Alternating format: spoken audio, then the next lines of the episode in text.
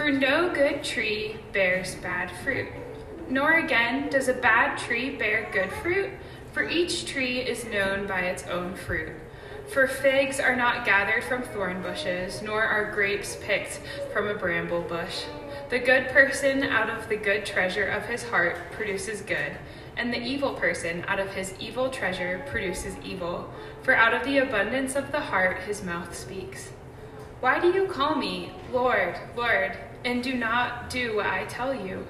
Everyone who comes to me and hears my words and does them, I will show you what he is like. He is like a man building a house who dug deep and laid the foundation on the rock. And when a flood arose, the stream broke against that house and could not shake it, because it had been well built. But the one who hears and does not do them is like a man who built a house on the ground without a foundation. When the stream broke against it, immediately it fell, and the ruin of that house was great. This is the word of the Lord. Thanks be to God. Yeah, you take your seats. Sorry if you normally go to first service. Uh, our members of our church plant, um, it seems crowded out the first service. So if you adjusted for us, I appreciate it. We're uh, trying to plant a church up in the Woodmen Powers area of town and doing similar things that you guys are doing here. I um, listened to a sermon Vince preached last week where he talked about authentic unity, being authentic, being real. And we've got a, a, value at our church, Waypoint Church, called being open and honest. Same, same deal. Trying to be open about who we are. Trying to redefine normal as being pretty broken and messed up. And beginning to, to share with other people about that mess. Being comfortable to do that. But it's a hard thing to do, isn't it? To be fully honest about that. Well, in some ways, this is the um, what Jesus is addressing in this short passage in Luke. He's talking to this group of religious people who are struggling being authentic. They're struggling being open and honest about themselves. See, the verse before this, he calls them hypocrites. They're people who say one thing, but they're doing another thing. And his main group, point to this group is he's saying, you can't hide that for long. Your fruits, your actions are going to reveal it eventually. What you believe, what's going on in your heart is going to come out. You can say all you want, but your actions give you away. That's what he's trying to get into this crowd. So I had my um, annual doctor's checkup uh, about a couple weeks ago, maybe a couple days ago. It was pretty recent. And I put on a few extra pounds uh, since the last time I was there. And the doctor said, you know, not nothing too concerning. Just make sure you're eating well and you're exercising regularly, and you can bring that down. He said, how are you doing in those areas? I was like, well, I'm, I'm pretty conscious about the things that I'm eating, and, and I work out about three times a week. And like as I was saying it, as the words are coming out of my mouth, I'm thinking, no, you don't. oh, now I'm justifying it in my mind. Well, you know, I said about three times a week, or uh, I want to be a kind of person who works out three times a week. That's what the doctor really wants to know, right? my actions revealed the truth. I said one thing. It's hard, uh, but my but my actions re- revealed the truth of the matter. The scale revealed the truth of the matter. There, we don't always communicate honestly about ourselves, but our actions are more honest um, about who we are. So why do we struggle with this? There's really just a disconnect. I think we all feel the tension. There are things we want to do. I want to be the guy who goes to the gym more frequently but I don't do it. There's a, we want to do things and we don't do it. We're all wrestling with this. I want to use social media less, but I want to kind of veg out in bed before I fall asleep. I want to go on a diet, but I also really like eating good things. I want to work out in the morning, but I also don't like doing hard things in the morning. So, which do you want? Do you want to do these good things for you, or do you want to take a break from them well, your actions reveal, right, what the, the thing was that you truly wanted to do. Our actions just make that perfectly clear. That's what Jesus is talking about here when he's talking about the fruit of the tree expressing itself. He says, For no good tree bears bad fruit, nor again does a bad tree bear good fruit. For each tree is known by its fruit. For figs are not gathered from thorn bushes nor are grapes picked from bramble bushes. Your actions give you up.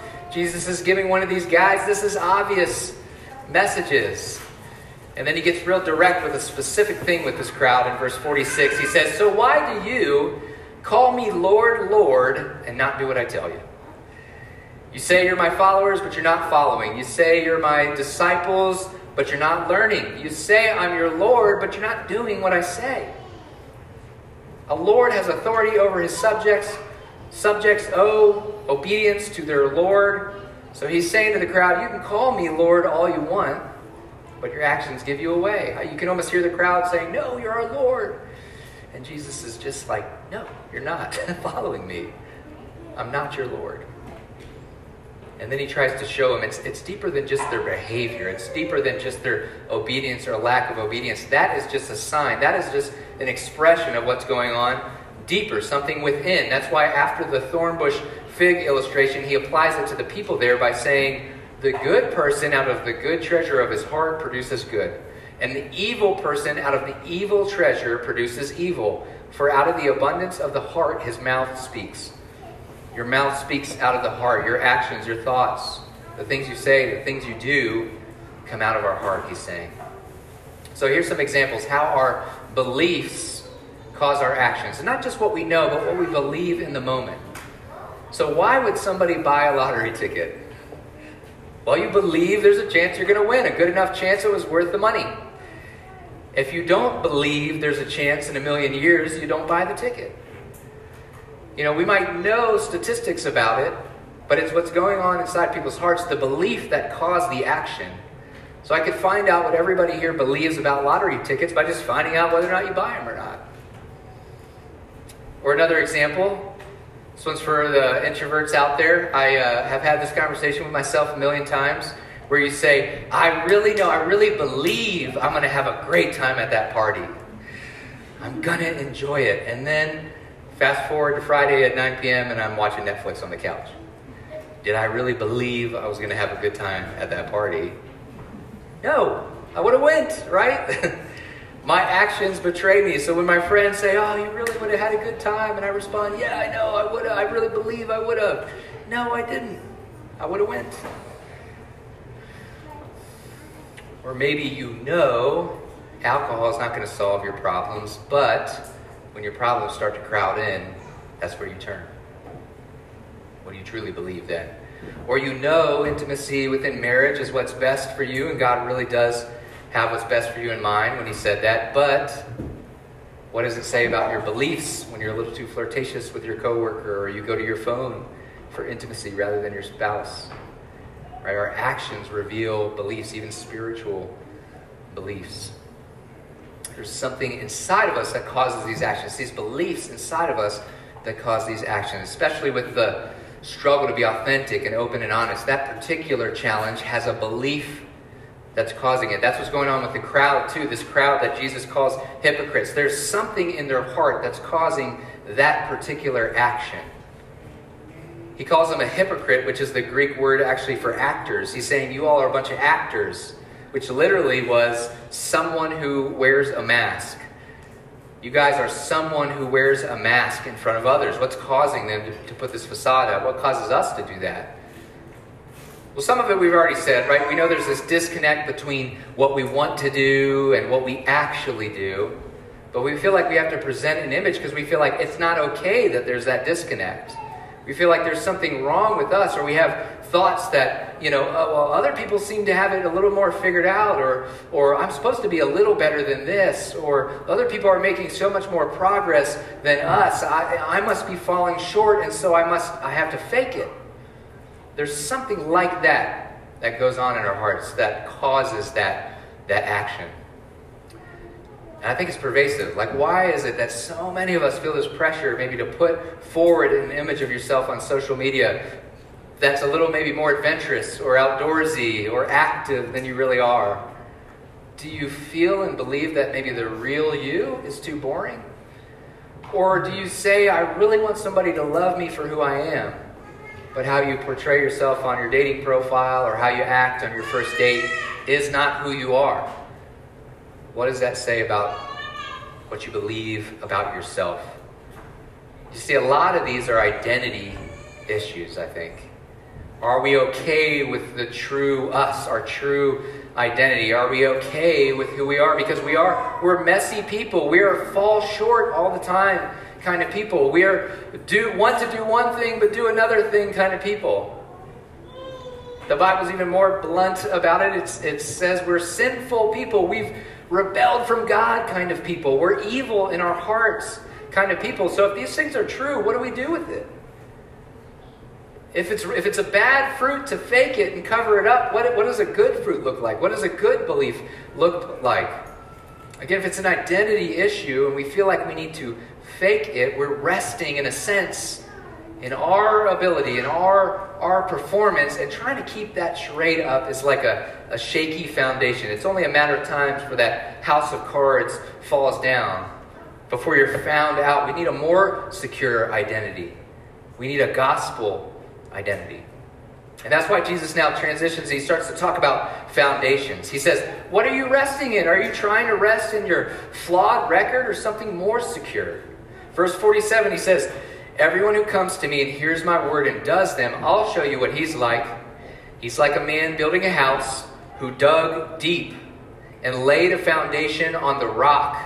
So when the flood arose, the stream broke against that house and could not shake it because it had been well built. But the one who hears and does not do, he's like the man who built a house on the ground without a foundation. So when the stream broke against it, immediately it fell, and the ruin of the house was great. Foundations provide stability. Think about in construction how critical it is for a long lasting building to stay for years and years and years. It's the foundation. Or a bridge that's got to cross over a large river and needs a, a massive support in the middle to hold it up. You can't just place that support beam on top of the shifting mud of the river, it's got to be sunk down below the mud to get to the rock, to get to a more sure footing. There's a skyscraper in London called the Shard. It's a thousand feet tall. And in order for that building to be that tall, to be built up that and still be stable, they actually drilled pilings into the ground 178 feet deep to keep that building up. Solid foundations to build upon. So if you're trying to stand in your record, if you're trying to put up a facade, it's like building a house without a foundation. It's going to collapse eventually. It's going to crumble. It's going to be swept away for the flood. And so, as Jesus sees this happening in the crowd, he confronts them, but with loving words, saying, This isn't going to work out for you. There's a better way, there's a more sure foundation. It's this gospel foundation. It's a, it's a gospel identity that you have instead of your identity. What do I mean by that? Well, the Bible, again, I said, says a lot about us. It says a couple things. It says we are flawed, actually, way more flawed than we realize. Way worse than a little cleaning up or self improvement could ever do. So it has some bad news, but it has great news that Christ died for us, those flawed sinners. And so that does actually two things for our identity. The bad things we know were defining us are forgiven. Those sins, those flaws, those shortcomings, they're paid for by Christ. They're not part of our identity anymore. But something else happened. Jesus is perfect. Righteousness, his rightness, his good goodness, his, his perfect obedience, that was given to us. So these two identity exchanges happen. Our bad record gets put on Christ, he's punished for it. His good record is given to us, and we're God's beloved now because of it. So that's why we're loved and accepted and good. Not how much we go to the gym, not how much we pray, not how much we don't use our phones. It's because of Christ. So when you post the Instagram picture of your coffee, you don't have to accidentally put the highlighted Bible in the corner so everybody sees that you uh, were reading your Bible that morning. You're not good because of that. You're not good because you read your Bible with your coffee. You're good because Christ declared you good in the gospel. That's the sure foundation. That's the stable bedrock that doesn't move because it's not dependent on you and your actions and how well you lived up to things that day. So when the storm comes, the flood, as Jesus describes it, when your failures come, when your when criticisms for the things you did wrong come, when what you fall short in is revealed, you're not defined by that. You're defined by this de- declaration that happened in the gospel. And so you can stand firm in it. You stand accepted. You stand loved in spite of those shortcomings. So when a mom criticizes you for the way that you're parenting, you can stand firm because you know what she says does not define you. You're accepted by God based not based on your power, parenting prowess, but on what Christ has done for you. So when your kids don't obey you, you know that it's not their respectful attitudes towards you that make you respectable. You stand firm, being declared as one of God's beloved who's cared for by Him. Our beliefs can give us that sure foundation. That's the challenge, though. We have to believe that. And I'm not just saying we have to have believed that once when we became Christians. I mean, like this morning, right now, in your heart, you have to believe that for it to work and change you. There's this thing called functional unbelief. It's where you function as if something's not true. You know it's true. I know going to the gym is good for me, but when I don't go, I'm functioning as if I do not believe that. Or I know that, you know, coming home from work and turning on the Xbox and playing for five hours would make me an absent father, but if I go home and turn it on and play, I am functioning as if I don't believe that matters. Functional unbelief. I know prayer matters, but if I don't pray, do I really believe it? I know God will care for me and He's in control of all things, but when I spiral out of control into deep depression and fear because I lost my job, am I believing that that is true in that moment? It's functional unbelief. I know that I've been forgiven of all my sins, past, present, and future. There's nothing that I can do that's outside the grace of God, but then when I sin and slip into that same pattern of sin, I feel such deep shame and guilt that I hide myself from God. Do I really believe that in that moment, that Christ really died for that sin?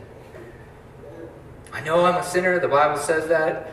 But if I'm ever accused of doing something wrong, I defend myself. I make excuses. It's hard for me to hear that I uh, and admit when I'm wrong. Do you really believe what the Bible says about you in that moment? This functional unbelief we struggle with. But eventually, our reactions, our thoughts reveal that belief in us.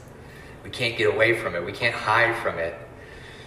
So, where is your heart? Where are your beliefs? Where's your identity? Is it resting in the things you're doing or is it resting in Christ's record?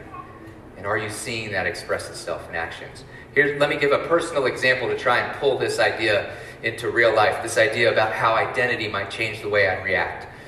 So, for me, my dad was a handyman, still is uh, in my mind. So, part of being a good dad and a good father and husband is uh, being handy, being able to fix things around the house. For some reason, I've connected those th- two things in my head so for me, it's an identity issue. I want to be known as a good dad, so I want to be known as, as somebody who fixes something around the house. So now imagine I'm fixing something around the house. My desire is kind of to build a little bit of a record here to be noticed for being a good husband. I'm kind of looking for comments like, wow, honey, I thought we were going to have to call somebody to fix that, but you did it yourself. How manly and husbandly and honorable of you. Or maybe just, I noticed you did that. But what if instead, totally hypothetically, of course, you know, you receive comments like, oh, the, those last tiles don't even line up with the other ones. It looks off. Or, well, you really got grout all over the, uh, the bathtub there. Oh, I wish we could have aligned the cabinets to, to be the perfect same height as the fridge. Oh, I guess I'll have to live with it looking ugly. you know, if that if I was resting part of my identity in this, wouldn't those comments hurt? It's a little bit of a belief issue. Do you see it? Am I believing in the gospel right then? Well, my actions, my thoughts betray me. Maybe it's not that I totally forgot about Christ, but I was hoping to add a little bit of good recordness in my handymanness. That got taken away from me and it hurt. But if I was resting fully in my identity as one beloved by God, even though I fall short, maybe I could actually hear the comments that were being said. They weren't directed at me or to attack me, they were crooked. It was messy, it wasn't lined up. There's unbelief in my heart that came out in action. So, if you're at work, if there's that person on your team who's always late, who slows down the project, who isn't pulling their weight, and you're the project manager and they're always making you look bad because they're not putting things in on time, you're dreaming of ways to fire them. You got to pause and ask, why is it bothering me so much? is my identity tied to my ability to get the projects done on time? And this guy's getting in the way and he's messing with my identity. He's making me look bad, you know? There could be some identity issues there when we feel this way about the people around us. Are we resting in a self made identity or in a Christ record kind of identity? So, what do you do? What do you, how do we fix this? Maybe you get it. Okay, you hear me. The, it's our hearts, it's our beliefs that are changing the things. So I want to be not so defensive. I don't want to be hurt by criticism so much. How do, how do we work on this? Well, if your lawn stinks because the septic tank has overflowed and is bubbling up to the surface, you don't call a lawn care person to come make it smell better. You call a plumber, whoever, to come fix the septic tank, right? You go beneath the surface. You go into, for us, not just our actions, but into our hearts, into our beliefs. We focus on cultivating the belief in our heart. If we just hear this message and think Jesus is talking about our actions and wants us to get fake fruit out there, fake actions, regardless of our heart and the motivation, then it's like going to Hobby Lobby, buying some you know, plastic fruit, stapling it to your tree, and calling it an apple tree. We can't just focus on the actions. We have to go into our hearts. And so fruit can only come out of a good tree with good roots and good soil who's getting good rain. And a farmer can cultivate the soil. He can tend to the plants. He can, he can water the plants, but he can't force them to grow up out of the soil. So we too, we can cultivate the heart. We can cultivate belief in our heart, but we cannot force the actions to grow. So we can do the same action, but for different reasons like going to our, our Bible to read our Bible. We can go to it in a heart cultivation kind of way, or we can go to it in a fake fruit just for the works kind of way, where we go we go read the Bible because we're supposed to, or we want people to know we do it. That's the kind of just stapling on the behavior. Or we can go to cultivate our hearts, to remember who God is, to see in the scriptures how great our sin is, and from that see how great his salvation is and respond to that to cultivate belief through going to the scriptures. And you can spend time praying to God. You can talk to Him and remember in those times that you need Him, that He is there for you. Or you can just do it because you're supposed to. There's cultivating ways and there's stapling the fruit on kind of ways. And we have to leave the fruit growing to the Holy Spirit. But we can be very active in the cultivation. Jesus says that He's the vine. It's connection to Him that causes the growth. It's, it's a relationship with Him. So if we cultivate a connection with Him, if we remember the grace He shows us today, remembering today and this morning He's beloved in you, we're cultivating belief. So, so good, healthy roots and a strong foundation both have this in common. They go deep. And so our spiritual life too has to go deep with God. It has to be uh, deep in connection and relationship with Him. And deep roots take time, so be patient with yourself as they grow. But the only way they get deep is if they grow inch by inch and year by year. So just remaining faithful to that cultivation of belief in our lives is what Jesus is calling us to here. So slow down. Slow down. Spend time with Christ. But also slow down enough to notice your fruit. Right? That's the point of what Jesus is saying. Your fruit's revealing those areas of functional unbelief. So let's look. Look back at this last week. Look forward at this week to come. Where, where has there been bad fruit? Where have you reacted poorly? What might that be saying about what you believe? Maybe what you believe even about your identity. Through that exercise, will you learn where your reputation was in your, your good works, your achievements, or was it in the gospel? And if you do this, if you really look and become a little bit more observant about these things, you're going to learn you fail and you come up short a lot more than you realize. But remember in that moment, we don't earn acceptance by the fruit, we go grow fruit by remembering the acceptance. Don't flip those two things around. We can get we don't get better at growing fruit, but we can get better at cultivating belief in our heart. We can get better at remembering the gospel every day. That's the simplicity of what Jesus calls us to to believe in Him, to cultivate that belief. So let's do that. And let's pray now to God that He would cause that in us. Lord, help us to see the fruit. Help us to show others the fruit of the reactions and help us then connect that to the unbelief in our hearts. We want to grow in the gospel. Help us to do that, Lord. So give us open ears and open hearts to hear your word. Help us be changed by it this morning and go out from here as changed people. We pray in Christ's name. Amen.